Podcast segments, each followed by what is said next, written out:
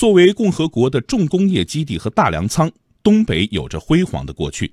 但是近年来，对于东北地区营商环境的非议很多。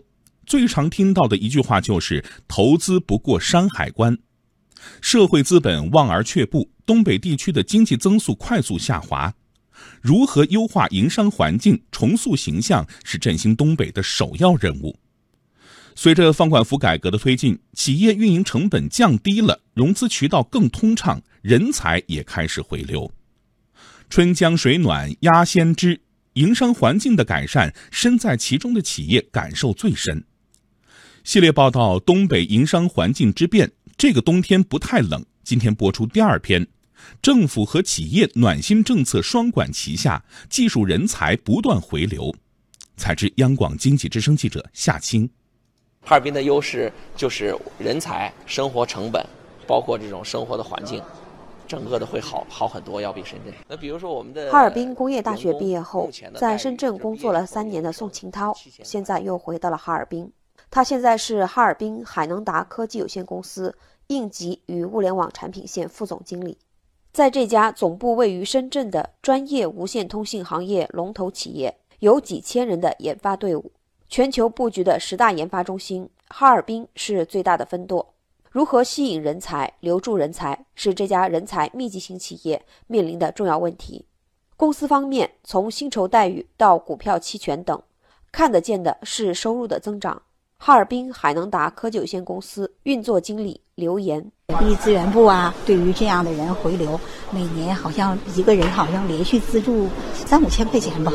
留人就是在工资上、待遇上。什么有股票期权呐，或者是一些其他的政策。政府方面也在不断的推出各项政策。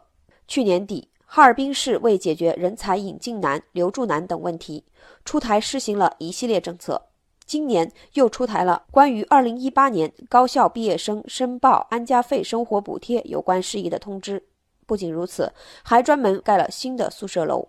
宋秦涛：新盖的，专门给我们这个企业，让我们企业这些年轻人。前期就没有买房的，可以在那儿过渡，对我们的政策支持是非常多。不仅仅是哈尔滨，长春市为了吸引人才，从去年底就启动了万人计划。长春新区在推进试验区建设中，还紧盯产业、企业和项目需求，突出高端、积极创新人才引进机制，大力引进培养域内外高层次人才。公司更是不遗余力，作为国家基因工程新药孵化基地。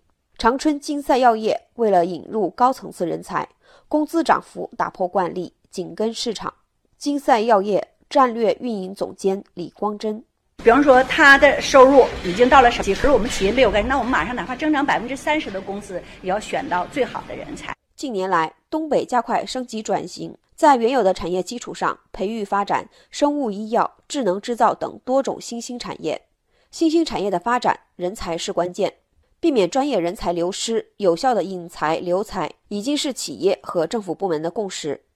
正如哈尔滨安天科技股份有限公司党委办公室主任薛正光说的：“人才站在制高点，企业才能站上制高点。重点的就是在哈工大、哈工程等等一些院校招招的学生，每年能招一两百人。但是你要是政策待遇跟不上，环境再跟不上，那么就很难。”你人才站在这制高点了，你企业才能站在制高点。